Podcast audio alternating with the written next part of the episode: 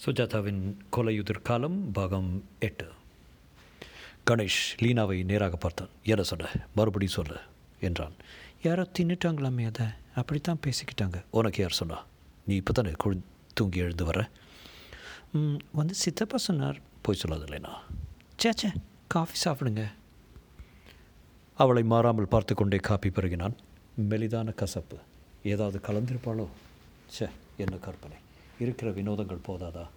காப்பியில் விஷம் வேறு வேண்டுமா என்ன? இருந்தும் லீனாவின் மிகையான குழந்தைத்தன்மையை தோற்றத்தில் ஏதாவது ஒரு உறுத்தல் ஒரு தப்பு இருந்தாகத்தான் இருக்க வேண்டும்.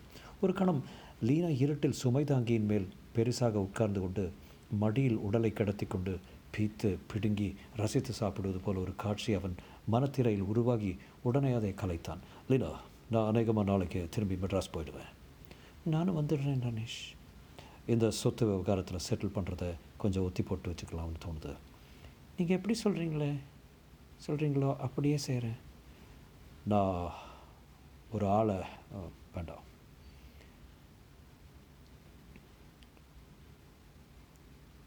லீனா பத்து மணிக்கு போலீஸ் ஸ்டேஷன் போகலான்னு இருக்கேன். என் கூட வர்றியா? சித்தப்பாவும் வர்றார். வரேன் கணேஷ். நேற்றுக்கு ராத்திரி நான் கொஞ்சம் தப்பாக நடந்துக்கிட்டேன்ல. தப்புன்னு இல்லை கொஞ்சம் தைரியமாக நடந்துக்கிட்டேன். தைரியம் இல்லை பயம். எனக்கு எலினாலே உதிரல். அதை உங்களை அப்படியே கட்டி பிடிச்சிக்கிட்டேன். என்னப்பா சொல்கிறியா வித்தியாசமாக எடுத்துக்காதீங்க. இல்லை. ஏன் கணேஷ் ஒரு ஆம்பளை தொட்டுட்டாவும் உடனே கற்பு போயிடுதா? எனக்கு சரியாக பதில் சொல்ல தெரியல இல்லைனா? கற்புங்கிறது என்ன? கல்யாணம் ஆன பிற்பாடு தானே கற்பு? கணேஷ் இப்போது நீங்களே என்னை அந்த ரூமுக்கு தனியாக அழைச்சிட்டு போய் லீனா உன்னை நான் பார்க்க விரும்புகிறேன்னு சொல்கிறீங்க அதில் என்ன தப்பு? கணேஷ் அவள் கண்களை பார்த்தான். என்ன மனுஷி இவள்? வேண்டுமென்றே என்னை வம்பு கிழிக்கிறாளா? டீஸ் பண்ணுகிறாளா? இல்லை தெரியாமல் தான் கேட்கிறாளா? அவள் நகங்கள் வெட்டப்பட்டால் கூர்மையாக இருந்தன. கணேஷின் மார்பில் ஒரு சின்ன இரத்தக்கோடு. அதற்குத்தான் கூப்பிடுகிறான். அவர்கள் நம்புவது போல் இவள் மனுஷ பிறவி இல்லை. ஏதோ ஒரு நிறைவேறாத ஆவி இவளிடம் வந்து ஒட்டி கொண்டிருக்கின்றது. அதுதான் போலும் உமது தாய் புத்திரவதி அவள் புத்திரவதி அல்ல என்று மறுத்துவிடும் பார்க்கலாம். புத்திரவதி. ம் பாவம் உங்களுக்கு தான் ரொம்ப சிரமம் இல்லையா கணேஷ்? அடிபட்டு கன்னத்தில் கண்ணி போயிருக்க.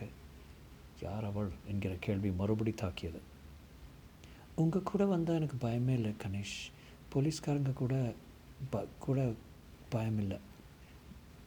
நீ கூட வந்தால் எனக்கு தான் சற்று பயம். நீ போய் குளிச்சுட்டு ட்ரெஸ் பண்ணிட்டு ரெடியாரு என்ன? அவனை கன்னத்தில் பரிவாக தொட்டுவிட்டு காற்றில் ஒரு முத்தம் தந்துவிட்டு ஓடினாள். கணேசன் அவள் உற்சாகமாக அவுட் ஹவுஸ் நோக்கி செல்வதை ஜன்னல் வழியாக பார்த்தான். எந்த விதத்திலும் இவளை இன்னும் இனம் காண முடியவில்லை. பெண்ணா பேயா மானிடமா தேவதையா குற்றம் செய்கிறவளா செய்தவளா செய்யப்படுபவளா வசந்த் எங்க? அதோ அந்த அவுட் ஹவுஸில் எங்கேயாவது மறந்திருக்கலாம். இல்லை விசாரிக்க வெளியே போயிருக்கலாம். பாத்ரூமிற்கு சென்று ஷவரை திறந்து பார்த்தான். சில்லென்று நீர் விரிய அதில் தலையை நனைத்தான். சற்று நேரம் குளிர்ந்த தண்ணீரில் தலையை அப்படியே நனைத்து கொண்டே நின்றான். ஜாக்கிரதை காயங்கள் இருந்தும் அவன் மண்டைக்குள் குழப்பங்களை நிர்வ நிவர்த்திக்க அந்த வினோத ஸ்நானம் தேவையாக இருந்தது நெப்பூர் போலீஸ் நிலையம் ஊருக்கு சற்று வெளியே இருந்தது. அவர் அரைவட்ட ஆர் ஆர்ட்ஸில் சிவப்பெழுத்துக்களை ஒரு மல்லிகை கொடி சில சமயம் மறைத்தது. ஓரமாக ஒரு ஜீப்பும் வேனும் நிற்க சு- உள்ளே சற்று தூரம் நடந்ததும் வலது புறத்து அறையில் போலீஸ் சூப்பரண்ட் நாற்காலில் உட்கார்ந்திருந்தார்.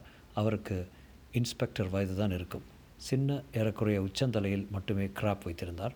தொப்பி அணிந்து அணிந்து தலையில் ஒரு டயட்டாம் போல வட்ட சுவடு தெரிந்தது. மூக்கிற்கு கீழே அனாவசியமாக பெருசாக மீசை வைத்திருந்தார். உதடுகளை ஏறக்குறைய மறைத்த மீசை. ஒரு எஸ்பிக்குரிய தோரணையை இந்த மாதிரி செயற்கை முறைகளில் அதிகப்படுத்தி கொள்ள தேவை இருக்கும் சற்று சிறிய உடற்கட்டு இருந்தும் புஜங்களில் வலு இருந்தது வாங்க மிஸ்டர் வியாசன் நீங்கள் கணேஷ். இந்த அம்மா தான் மிஸ் லீனா அப்படி தானே அப்படித்தான் சார். வசந்த் வரலையா? இல்லை சொல்லி அனுப்பிட்டுப்பா. வேண்டாம் மிஸ்டர் கணேஷ். என்னது புரளி? எது? நீங்கள் நிஜமாகவே பிசாசை பார்த்தீங்களா? ஆமாம் பார்த்தேன் என்றான் கணேஷ் தெளிவாக. என்ன பார்த்தீங்க சொல்லுங்கள் என்றார் புன்னகையுடன். பண்டையில் ஒரு அரச மரம் இருக்குது ஏயா பேயெல்லாம் புளிய மரத்தில் தான் வரும்னு சொல்லுவாங்க. இது அரச மரம். மொதல் தடவை போன போது கேட்டது. வாங்க ஐயா வாங்க. இப்படியெல்லாம் குரல்கள். புத்திரவதி சித்திரவதி யார் யாரோ பேசிக்கிற மாதிரி குரல்கள். வேறு வேறு குரல்கள். வெறும் குரல்கள் தானா? அது மட்டுமல்ல. சாம்பல் நிறத்தில் ஒரு பெண் உருவம் புடவை கட்டிட்டு மனித பரிமாணங்களோட ஒப்பிட்டா கொஞ்சம் சின்னதாக பழங்காலத்து நகை மாதிரி அணிஞ்சிட்டு அச்சு லீனா மாதிரி முகஜாடையோட ஒரு உருவம். அப்புறம் அது உயர போய் மரக்கிளை வரைக்கும் போய் பயங்கரமாக விசில் சத்தம் போட்டுக்கிட்டு மறைஞ்சு போயிடுச்சு நான் நம்பலை. கண்கட்டு வித்தைங்கிறாங்களே அதான் இருக்குமா? இரண்டு முறை பார்த்தேன். மறுபுறை பார்த்தப்போ அது நடந்துக்கிட்டு இருந்தது. அப்போ அதை துக்கா துப்பாக்கியில் சுட்டு பார்த்தேன். ஃபோட்டோ எடுத்து பார்த்தோம். ஃபோட்டோ இருக்கா? எடுத்திருக்கோம். டெவலப் பண்ண மெட்ராஸில் கொடுத்துருக்கோம். துப்பாக்கியால் அது என்னாச்சே? ம்ஹும். அதுவும் எதுவும் செய்ய முடியல. அப்புறம் கிட்ட போகிறேன் மூஞ்சியில் அடிச்சிருச்சு. இதை பாருங்கள் காயம். எஸ்பி யோசித்தார். கணேஷ் நீங்கள் பகுத்தறிவாதி தானே ஏ பிசாசு உண்டு நம்புறீங்களா? நான் பார்த்த காட்சி சார் அது. இதை ஸ்டேட்மெண்ட்டாகவும் கொடுக்கவும் தயார். இருபதாம் நூற்றாண்டில் இந்த மாதிரி ஒரு புரடாவா? என்று சிரித்தார். நீங்கள் வேணும்னா வந்து அந்த வந்து ராத்திரி பார்க்கலாம். தின ராத்திரி வருதா? அப்படி தான் தோணுது. அதான் ஏன் சரி. என்ன துரைராசன் ராத்திரி போய் பார்த்துருமா? இன்ஸ்பெக்டர் தயக்கத்துடன் சரிங்க என்றார். ஏ எஸ் கான்ஸ்டபிள் நீங்களும் வந்துடுங்க எல்லாரும் போயிட்டு இங்கே டியூட்டி பார்க்குறீங்க யாருங்க? நடுங்கி சாவாதீங்க மிஸ்டர் கணேஷ். வியாசன் நீங்களும் என் கூட வரீங்க. அடையாளம் காட்ட அது கிடக்கட்டும். அதை விட இப்போ முக்கியம் அந்த காணாமல் போன பாடி திடுதுப்புன்னு மறைஞ்சு போச்சு. பிசாசு தூக்கிட்டு போச்சுன்னு சொன்னால் யாராவது நம்புவாங்களா? ஐஜி ஆஃபீஸர் சிரிப்பாங்க உண்மை அதுதாங்களா என்றார் கான்ஸ்டபிள். சேச்சா உண்மை அது இல்லை. அந்த பாடி இப்போ நமக்கு கிடைச்சா ஆகணும். எல்லாம் சரடு. ரெண்டு வருஷமாக கார்த்திகை மாதமாக பிசாசு வரதான் பிணந் பிணந்தின் தான். என்னையே அதெல்லாம்? பிரிண்ட்ஸ் எடுத்தீங்களா? எடுத்திருக்கேன் சார். மெட்ராஸ் கணிச்சாச்சு இந்த நகை ஒன்று பக்கத்தில் கிடந்தது. நகை இருக்குது பிணத்தையே காணுமே இப்போது எதை வச்சுட்டு பஞ்சநாஜமாக ஓடுவீங்க? அதானே. என்னையா? அதானே. கோட்டை விட்டுட்டு இதை பாருங்கள் துரைராசன். நான் இதெல்லாம் நம்ப மாட்டேன். முதல்ல இறந்தவன் யாருன்னு தெரிஞ்சு அந்த பாடி ஏன் மிஸ்ஸிங்னு தெரிய வரலாம். கிராமத்தில் துப்புரவாக விசாரிங்க. எவனாவது காணாமல் போயிருக்கானா? அதை முதல்ல தெரிஞ்சுங்க. என்ன? சரி சார். நான் செங்கல்பட்டு போயிட்டு சாயங்காலம் வந்துடுறேன். ராத்திரி எல்லாரும் மிஸ்டர் கணேஷோட பிசாசை பார்க்க போகலாம் என்று சிரித்து விட்டு புறப்பட்டார். அவர் சென்றதும் சின்னவரே ஏழை ரத்தம் தெரியாமல் பேசுகிறாரு என்றார் கான்ஸ்டபிள். கணேஷ் கடியாரத்தை பார்த்தான். பத்து நாற்பது. இன்னும் இருபது நிமிடமாவது இருக்க வேண்டும். வசந்துக்கு ஒரு மணி நேரமாவது தேவை இருக்கும் தேடுவதற்கு. போகலாமா? என்றார் குமாரவியாசன். இருங்க இன்ஸ்பெக்டரோட கொஞ்சம் பேசணும். நான் கிளம்பவா? நீங்கள் அப்புறம் வர்றீங்களா? கொஞ்சம் இருங்களேன் நானும் வந்துடுறேன் கான்ஸ்டபிள் லீனாவை பயந்த பயம் கலந்த பார்வையுடன் பார்த்து நீங்கள் அந்த பெஞ்சில் போய் உட்காந்துக்குமா என்றான். காருக்கு போயிட்டுமா என்றாள் லீனா. வேண்டாம் லீனா இங்கே இரு. காமத்து பயல்வை? பார்த்தாங்கன்னா கல்லை தூக்கிடுவாங்க. உள்ளே வேறுமா? பதினொன்றரைக்கு திரும்பினார்கள். வசந்த் சாது போல அறையில் புத்தகம் படித்துக் கொண்டிருந்தார் லீனாவும் குமாரவியாசனும் அவுட் ஹவுஸ் சென்று விட்டார்கள். வசந்த் என்னாச்சு? வசந்த் புத்தகத்திலிருந்து இப்பூக்கணங்களின் பேதங்கள் முப்பத்து மூன்று அதன் குறிகுணங்கள் அளவற்றவைகள். இப்பூதனங்கள் இப்பூதகணங்கள் யாவரையும் பிடிக்குமெனின் புருஷர் கன்னிப்பெண்கள் காவிகள் அசாத்தியர்கள் மூருடர்கள் பூர்வகாரமா பூர்வகர்மா கோவதை சிசுவதை பிராமணவதை போதல் எவரை செய்தவர்களுக்கு பிடிக்கும் என்றார் என்னடா பைத்தியக்கார புசந்த அகஸ்தியர் அஷ்ட மாசித்த மந்திர ஜோதி தூக்கி எறிடா. நீனா பூர்வ ஜென்மத்தில் ஒரு பசு ஒரு சிசு ஒரு பிராமணன் எல்லாரையும் கொண்டிருக்கா boss? Vasanth shut up man காரியம் என்னாச்சு? பலன்? சொல்லுங்க. சொல்லு. இங்கேயா? என்று சை சைகை காட்டினான் வசந்த். இரு என்று கை காட்டி கணேஷ் தன் பெட்டியிலிருந்து டிரான்சிஸ்டரை எடுத்து அதை உறக்க உரத்த குரலில் பாடவிட்டான். வசந்தை அருகில் அழைத்து வைத்துக்கொண்டு அருகே மெதுவாக பேசினான் நான் சொன்னதை செஞ்சியா? ம்.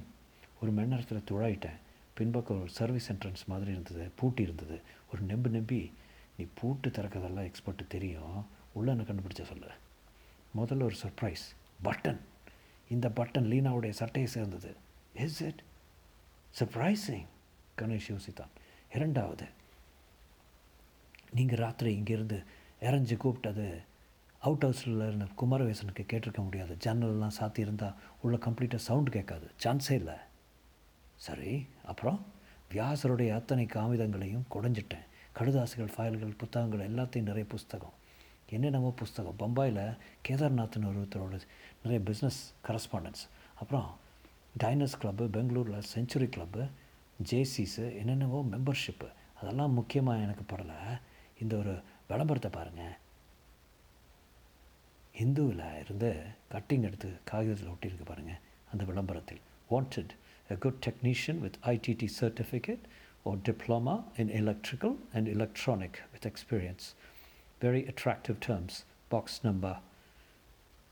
அப்புறம் இந்த கடிதம் இதை படித்து பாருங்க என்றான் வசந்த் எடுத்துட்டேன் எடுத்துகிட்டே வந்துட்டியா திருப்பி வச்சிட போகிறோம் இல்லையா அந்த கடிதத்தில் அன்புள்ள திரு சந்திரசேகருக்கு உங்கள் இருபத்தொன்று ரெண்டு எழுபத்தேழு தேதியிட்ட விண்ணப்பத்திற்கும் அதன் பின் உங்களை சந்தித்து பேசின் பேசின பின் எங்கள் பண்ணையில் உங்களுக்கு கான்ட்ராக்ட் வேலை அளிக்க எனக்கு சம்மதமே. உடனே வேலைக்கு வர முடிந்தால் நல்லது. உண்மையுள்ள குமாரவியாசன். கணேஷ் அந்த கடிதத்தை மறுபடி படித்து ஆழமாக யோசித்தான். வசந்த் எனக்கு ஒன்று தோணுது. எனக்கு அதே தான் தோணுது பாஸ். டிரான்சிஸ்டரை அலற வைத்த கணேஷ் தன் குரலை இன்னும் சற்று தாழ்த்தி பேசினான். நான் நினைக்கிறது கொஞ்சம் விபரீதமானது. நான் நினைக்கிறதும் அதே தான் சொல்லட்டுமா? கொலை உண்டது அந்த மெக்கானிக்கு. அட வியந்தான் கணேஷ். வசந்த் எனக்கு தம்பி கிம்பின்னு ஏதாவது உறவா? போன ஜென்மத்து பந்தம். என்ன பாஸ்? இத்தனை வருஷம் உங்களோட குப்பை கொட்டியிருக்கேன். உங்கள் மனசில் ஓடுற எண்ணங்களை எனக்கு தொட முடியாதா? கணேஷ் சிரித்தான். கிடக்கட்டும். ஆனால் நாம் ரெண்டு பேரும் நினைக்கிறத லேசாக அபத்தமானதை கூட இருக்குது கவனிச்சிங்களா? எந்த விதத்தில்? ஒரு மெக்கானிக் எதுக்கு கொல்லணும்? கொல்ல வேண்டியது லீனாவை இல்லையா? எப்படி? தெரியாத மாதிரி கேட்குறீங்களே லீனாவை கொல்றதுல குமாரவேசனுக்கு லாபம் இருக்குது இல்லை வசந்த். கதை வசனத்தை இந்த மாதிரி போட்டுப்பாரு இங்கே நடக்கிறது எல்லாமே விஞ்ஞானப்படி நடந்திருக்கு. அது எப்படி? அந்த வெட்டவெளி உருவம்? அது உதைக்குது. அதை பற்றி அப்புறம் யோசிக்கலாம். மற்றதெல்லாம் விஞ்ஞானப்படி சாத்தியம் இல்லையா? ரூமில் பேச்சு குரல் விளக்கு அணையிறது புஸ்தகம் நகர்றது? ஏ அது கூட ஏதாவது சக்தியை வச்சுட்டு முடியும்னு நினைக்கிறேன் வசந்த். ஒரு சத்திய சாத்தியத்தை தான் நாம் இந்த மாதிரி யோசிக்கிறோம். என்னை பொறுத்த வரையிலும் முதல்ல விஞ்ஞான சாத்தியம் அந்த உருவழி பாட்டை விட்டுட்டா மற்ற மற்றதெல்லாம் விஞ்ஞானப்படி சாத்தியம்னு ஒரு ஆரம்ப சித்தாந்தம். அதை ஒரு அடிப்படை வச்சுக்கலாம். இதெல்லாம் ஏக்கிற சூத்திரக்காரி குமாரவியாசன்னு வச்சுக்கலாம். சொல்லுங்கள் எதுக்குங்கிற கேள்வி அப்புறம் வச்சுக்கலாம்.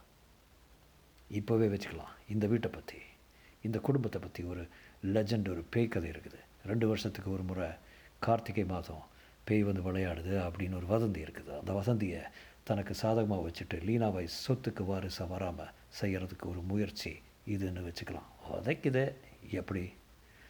எதுக்கு சுற்றி வளைக்கணும்? லீனாவை நேரிலே தீர்த்துக்கிடலாமே. இல்லை வசந்த்? மழுங்கி போயிட்ட? அப்படி நேரடியாக செஞ்சால் முதல் சந்தேகம் யார் பேரில் வரும்? இவர் தானே வா உடனே வாரிசு. Succession act section twenty five படி உடனே டிஸ்க் வாலி வாலிப் வாலிபாய் டிஸ்குவாலிஃபை ஆகிடுவார் அப்புறம் செய்ய மாட்டார் மறைமுகமாக விஸ்தாரமாக அவளை திருத்து கட்டுறதுக்கு இந்த பேய் பிசாசு கட்டுக்கதையை பயன்படுத்தி மக்களை நம்ப வச்சுட்டு ஒரு கோரமான வீழ்ச்சியில் அவள் மேலேயே பேய் வந்து அவளை ஒழிச்சு கட்டிட்டு ஸ்தாபிக்க திட்டம்னு வச்சுக்கலாம். புரியுது. அந்த திட்டத்தின் செயல்பாட்டில் குறுக்கே நாம் வந்துட்டோமா? தட்ஸ் இட் சரியான சமயத்தில் நாம் வந்துட்டோம். கொஞ்சம் அந்த பின்ன பிளானை ஒத்தி போடும்படி ஆயிடுச்சு. நம்மையும் பயக்காட்ட வேண்டியதாக ஆயிடுச்சு. ஆமாம் இப்போ அந்த மெக்கானிக்கு குமாரவியாசனுக்கு இந்த மாதிரி வினோத செயல்களை எல்லாம் ஏற்பாடு செய்ய உதவுவதற்கு தேர்ந்த எலக்ட்ரிக்கல் எலக்ட்ரானிக்ஸ் ஆசாமி தேவைப்பட்டிருக்கான். அந்த ராமமூர்த்தியோ யாரோ வந்திருக்கான். தோட்டக்காரன் பெரிய கண்ணை ஒரு முறை இவளை பார்த்துருக்கிறதா சொன்னா இல்லையா? ஆமாம் ஞாபகம் இருக்கே. ஆனால் இது நாள் வரைக்கும் அவன் எங்கே இருந்திருக்கான்? வசந்த் நான் இன்னும் ஒரு அனுமானமாக தான் சொல்லிட்டு வரேன் இந்த சாட்சிகள் எல்லாம் சப்தங்கள் எல்லாம் கண்ட்ரோல் பண்ணுறதுக்கு ஒரு ரகசிய இடம் ஒரு ரகசிய எற அற இருக்கலாம் மண்டபத்தில். மண்டபத்துக்கு அடியில் அல்லது வசந்த் விரலை சொல்லிக்கிறான் பாத்ரூம் தட்ஸ் இட் பாத்ரூம் ஏன் எப்பவும் பூட்டியிருக்கேன் அன்றைக்கி போனவர் ஏறக்குறைய ஒரு மணி நேரம் உள்ளே இருந்தார். சாத்தியம்தான். பாத்ரூமில் அந்த சூட்சம் ஏதாவது இருக்கலாம். பார்த்துடலாம் மேலே சொல்லுங்கள் my God this is getting interesting Vyasan அந்த மெக்கானிக்கை பயன்படுத்திட்டு இந்த சித்து வேலைகள் ஜால வேலைகள்லாம் அமைச்சிருக்காரு. அவனுக்கும் அவருக்கும் கடைசியில் ஏதாவது ஒரு விஷயத்தில் தகராறு ஏற்பட்டிருக்கும். அவன் சற்று அதிகப்படியாக இவரை பற்றி ரகசியங்களை தெரிஞ்சிட்ருக்கலாம். வெளியில் போய் அந்த ரகசியங்களை எல்லாம் சொல்லி போடுறாங்க அவனை கொண்டிருக்காரு வசந்த் யோசித்தான். கொண்டுட்டு அவனை யார் அடையாளம் கண்டுபிடிக்கிறதுக்கு முன்னமே பாடி அந்த வண்டி லெவலில் கிராசிங்கில் நிற்கிற போது அதில் ஆஸ்பத்திரியில் பின்பத்தில் கடத்திட்டு போய் எங்கேயாவது புதைச்சிடலாம். சாத்தியம். ஆனால் குமாரவியாசம் உண்டியானால் உண்டியானால முடியாது. முடியாது. நான் நினைக்கிறபடி இந்த இடத்துல ஒரு கோஷ்டியே வேலை செய்கிறது கணேஷ் ஜன்னல் அருகே வந்து வெளியே பார்த்தான். எவ்வளோ பெரிய பண்ணை? மொத்தம் எத்தனை பேர்? வியாசன் லீனா பெரிய கண்ணன் தோட்டக்கார சமையல்காரன் அஞ்சு பேர் போதாது பாக்கி ஆட்கள் இங்கே எவ்வளோ பெ- பெரிய பிரதேசம் பாரு. உள்ளே யார் போய் பார்த்தா? அந்த மலைக்கு பின்னால் யார் போய் பார்த்தா? அந்த பிணத்தை ஆவி வந்து தூக்கிட்டு போகிற ஒரு ஆள் பார்த்துருக்கானே. அந்த ஆள் வியாசனுடைய ஆள் இருந்தால் வியாசந்தான் மாஸ்டர் மைண்டுன்னு உங்கள் தியரி ஆமாம் வசந்த் தற்று தயங்கி அங்கங்கே உதைக்குது என்றான். மிகப்பெரிய உதைப்பு நான் பார்த்த பிசாசு. என்னை கன்னத்தில் அரைஞ்சு பிசாசு அது எப்படி இருக்குன்னு தெரியல. அது ஒரு எக்ஸு ராத்திரி உங்களை ரூமில் தாக்கினது? அது வியாசனுடைய ஆட்களில் ஒரு ஆளாக இருக்கலாம். என்னை பயன்படுத்தி மிரட்டுறதுக்கு பயப்படுத்தி மிரட்டுறதுக்கு. லீனாவுடைய குரல் கேட்டதை அவன் பட்டன் இங்கே கிடந்தது. அதனால் அவள் இங்கே இன்றைக்கி ராத்திரி மறுமுறை வந்தாள்னா எப்படி சொல்ல முடியும்? வியாசம் பேரில் எனக்கு சந்தேகம் ஆரம்பித்ததே அந்த சம்பவத்தில் தான். அன்றைக்கி ராத்திரி முதல்ல லீனா வந்தா பாத்ரூம்குள்ளே எலியை பார்த்துட்டு பயந்துட்டா கணேஷ் கணேஷ் சீக்கிரம் வாங்க அப்படின்னு கூப்பிட்டா. நான் போனேன் அதுக்கப்புறம் ஜன்னலுக்கு இந்த குமாரவாசன் குரல் கொடுத்து கூப்பிட்டேன். அவர் மூடின அறைக்குள்ளே நிச்சயம் கேட்டிருக்க முடியாது. இருந்தாலும் அவர் கதவை திறந்துட்டு வந்து அவளை அழைச்சிட்டு போனார். அதனால் நாம் இங்கே பேசுகிறது அங்கே கேட்குறதுக்கு சாதனங்கள் இருக்குன்னு தெரிஞ்சு போச்சு. மேலும் அது அங்கே ரெக்கார்ட் ஆகுது. எப்படி? பின்னிரவில் அந்த உருவம் எனக்கு தாக்க வர்றதுக்கு முன்னாடி மறுபடியும் லீனா என்னை கூப்பிடுற சத்தம் கேட்டது. அப்போது அதே வார்த்தைகள் கணேஷ் கணேஷ் சீக்கிரம் வாங்க கணேஷ் சீக்கிரம் வாங்க. அதுவே முன்பு அவன் என்னை கூப்பிட்டதே ரெக்கார்டிங் பண்ணி வச்சு திருப்பி உபயோகப்படுத்தி எனக்கு எழுப்ப யுக்தியாக இருந்திருக்கலாம். ஒரு மாதிரி குன்சா பொருந்தது. நான் அந்த பாத்ரூம் அப்படியே திறந்து பார்த்துடுறேன். இன்றைக்கி ராத்திரி சூப்ரண்டென்ட் இன்ஸ்பெக்டர் எல்லாம் வரப்போகிறாங்க பிசாசு வர்றதை பார்க்க. அந்த சமயம் நீ நீங்கள் எங்களோட வர்றாப்புல வந்து நைஸாக நழுவிடு. நேராக பாத்ரூமை பார்க்குற வசந்த் திடீரென்று பாஸ் இதை விட முக்கியம் ஒன்று இருக்குது.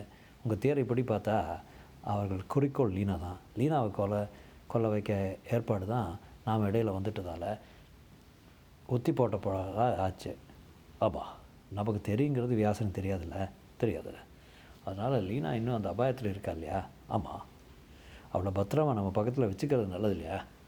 வெரி குட் நீ போய் அவளை கூட்டிகிட்டு வந்துடு எஸ்டேட் பற்றி டிஸ்கஸ் பண்ணிட்டுரு சரி. ஆனால் ஜாக்கிரதை. வியாசனுக்கு எந்த வித சந்தேகமும் வரக்கூடாது. பிசாசு கதை நம்ம ஊர் நாம் நம்புகிற மாதிரி தான் காட்டிக்கணும். ஏன்னா பாருங்களேன் ஏற்கனவே தாயத்து. நெத்தியில் குங்குமம் வச்சுட்டேன். பயபக்தியாக காதில் தூசியெல்லாம் துளசியெல்லாம் போட்டுக்கிட்டு பயனாசன் ச சஹசிரநாமம் உச்சரிச்சுக்கிட்டு வரேன் டோன்ட் ஓவர் டூ இட் சரி இப்போ லீனா வசந்த் சென்றதும் கணேஷ் டிரான்சிஸ்டர் நிறுத்திவிட்டு இரண்டு விரல்களால் புருவத்தின் இடைப்பாலத்தை கிள்ளிக்கொண்டு யோசித்தான் அத்தனை எத்தனை ஓட்டைகள் இருந்தும் வியாசன்தான் முதல் சந்தேக இலக்கு மிகப்பெரிய சொத்து லீனா உயிருடன் இருந்து திருமணம் செய்து கொண்டு பிள்ளை பிறந்து அவள் வாரிசுக்கு விலகி போகும் சொத்து வியாசனின் பம்பாய் பிஸ்னஸ் என்ன விசாரிக்க வேண்டும். ஆரம்பத்தில் வியாசனை சந்தித்த போது டிஷர்ட்டில் ஐ லவ் மை கம்ப்யூட்டர் என்று எழுதியிருந்தது. கம்ப்யூட்டருக்கும் அவருக்கும் என்ன தொடர்போ?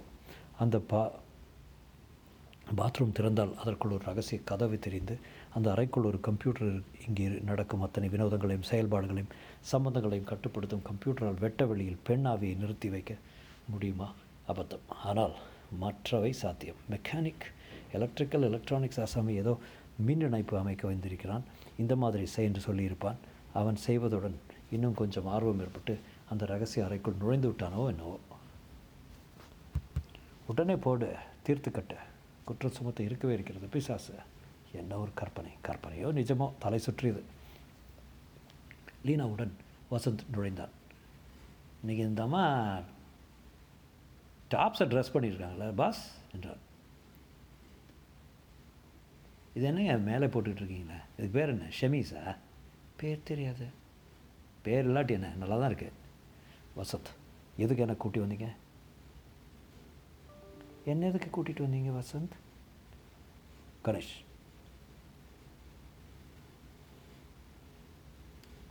கணேஷ் சார் உங்களை சில விஷயங்கள் கேட்கணுன்னாரு. என்ன கணேஷ்? உங்கள் சித்தப்பாங்க அவுட் ஹவுஸில் தான் இருக்கார். பாவம் அவருக்கு தான் ரொம்ப ஸ்ட்ரெயின் மிஸ்லினா நீங்கள் உங்கள் சித்தப்பாவுக்கு நிறைய தேங்க்ஸ் சொல்லணும். எஸ்டேட் ரெக்கார்ட்ஸ் எல்லாம் பர்ஃபெக்டாக வச்சுருக்கார். ட்ரான்ஸ்ஃபர் ரொம்ப ஈஸி அதில் எதுவும் சிக்கல் கிடையாது. ஆனால் வசந்த் இதே டிசைனில் என்கிட்ட மஞ்சள் ஒரு சட்டை இருக்குது. பெரியவர் என்ன சொல்கிறாரு சரியாக கவனிங்க. அப்புறம் மஞ்சள் ட்ரெஸ்ஸு லீனா நீ கொஞ்சம் இந்த வீட்டில் இந்த சூழ்நிலை ஜாக்கிரதையாக இருக்கணும். ஏன்? என்றால் தன் நகை கை நகை ரசித்து கொண்டு தடுமாற வைக்கும் உடல் அமைப்பு மென்மை. அதே இடத்தில் அவளை அணைத்து மறுபடியும் முத்தமிட வேண்டும் போல இருந்தது கணேஷ்க்கு. வசந்த் தன்னை பார்ப்பது உறுத்தியது. தன் மனத்தின் எண்ணங்களை உடனே படித்து விடுவான்.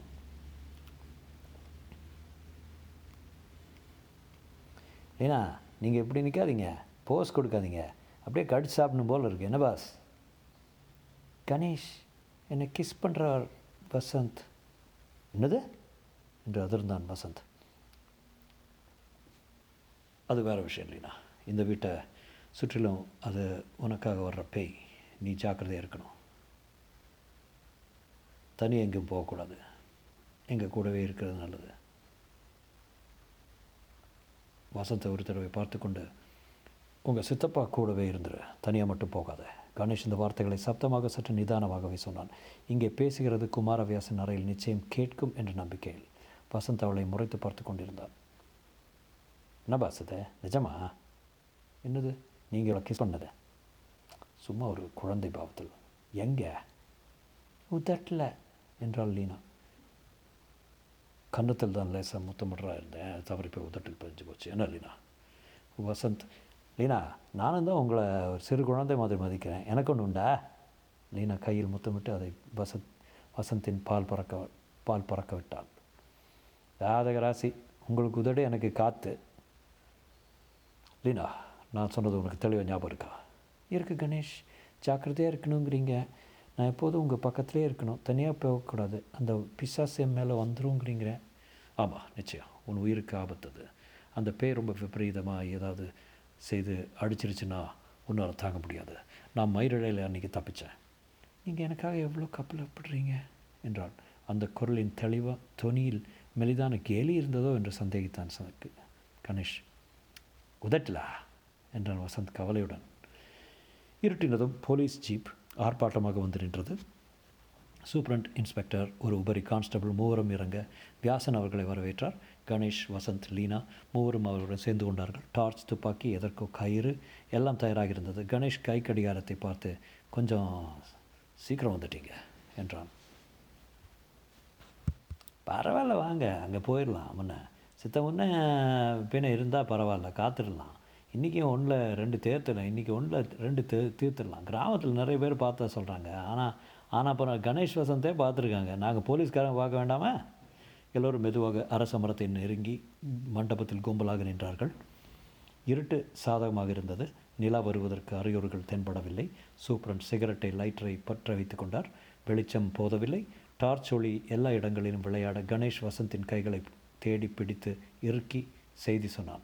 குறிப்பறிந்து வசந்த் இருட்டில் வியாசனின் அறையை நோக்கி மெல்ல நழுவினான். தொடரும்.